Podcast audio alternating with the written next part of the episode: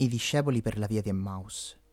Conosciamo molto bene questa parte di scrittura, ma se così non dovesse essere, allora ti invito a prendere la tua Bibbia e leggere quanto scritto nel Vangelo di Luca al capitolo 13, dal verso 24 al 35.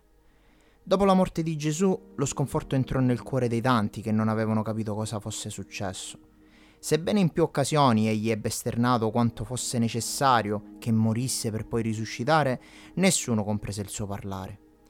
Passati dei giorni della sua morte, allora con tanta amarezza e delusione alcuni partirono per tornare a casa, tra cui questi due discepoli che abitavano ad Emmaus, una città che si trovava poco distante da Gerusalemme. Mentre erano in cammino, discutevano dei fatti accaduti in quegli ultimi giorni. Il popolo di Dio attendeva il Messia, il liberatore, e molti avevano creduto che tale uomo fosse Gesù. Ma essendo stato crocifisso, ogni certezza fu smantellata. Se il Messia fosse stato davvero lui, non sarebbe morto. Ci avrebbe liberati dal dominio dei Romani e sarebbe diventato il nostro re, facendoci diventare la nazione più gloriosa di tutti i tempi.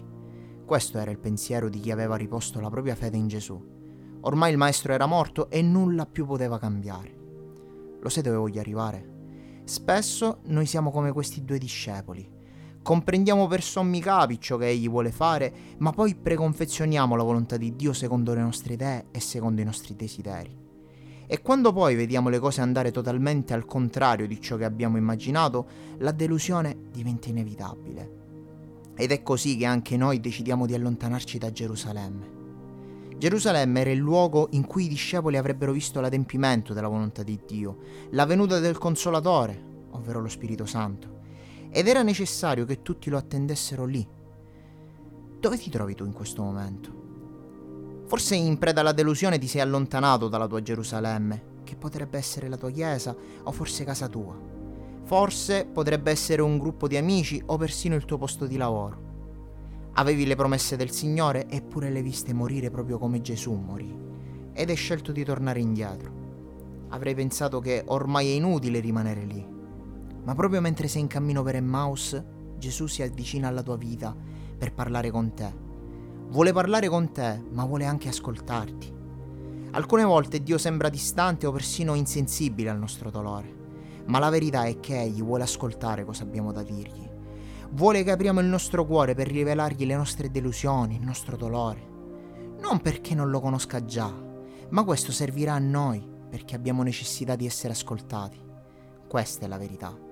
Ma quando finiremo di parlare noi, quando saremo svuotati di tutte le nostre idee e convinzioni sulla sua volontà, allora lì parlerà lui.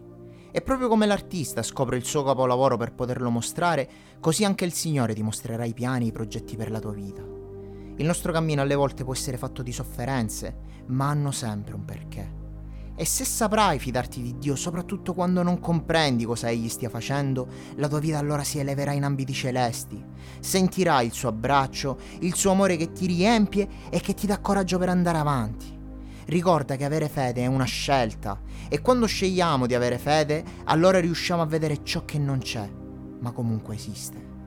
I due discepoli non riconobbero subito Gesù ed alcune volte anche noi non riusciamo a vederlo accanto a noi ma quando senti il suo parlare ed il tuo cuore comincia ad ardere, non allontanare quelle parole. Invita il Signore a rimanere con te proprio come fecero i discepoli dicendo rimani con noi, perché si fa sera e il giorno sta per finire. Gesù ha camminato con noi di giorno, ma invitiamolo a rimanere con noi anche quando scende il buio della notte ed il cammino si fa incerto, poiché non riusciamo a vedere. Sarà Egli la nostra luce, sarà la nostra salvezza se ci siamo allontanati da Gerusalemme, torniamo indietro. Torniamo al centro della volontà di Dio. Non lasciamo la nostra Gerusalemme a causa di disaccordi o a causa delle tante delusioni, perché Dio opererà per come Egli ha detto e nessuna delle sue parole cadrà a vuoto. Dio ci benedica.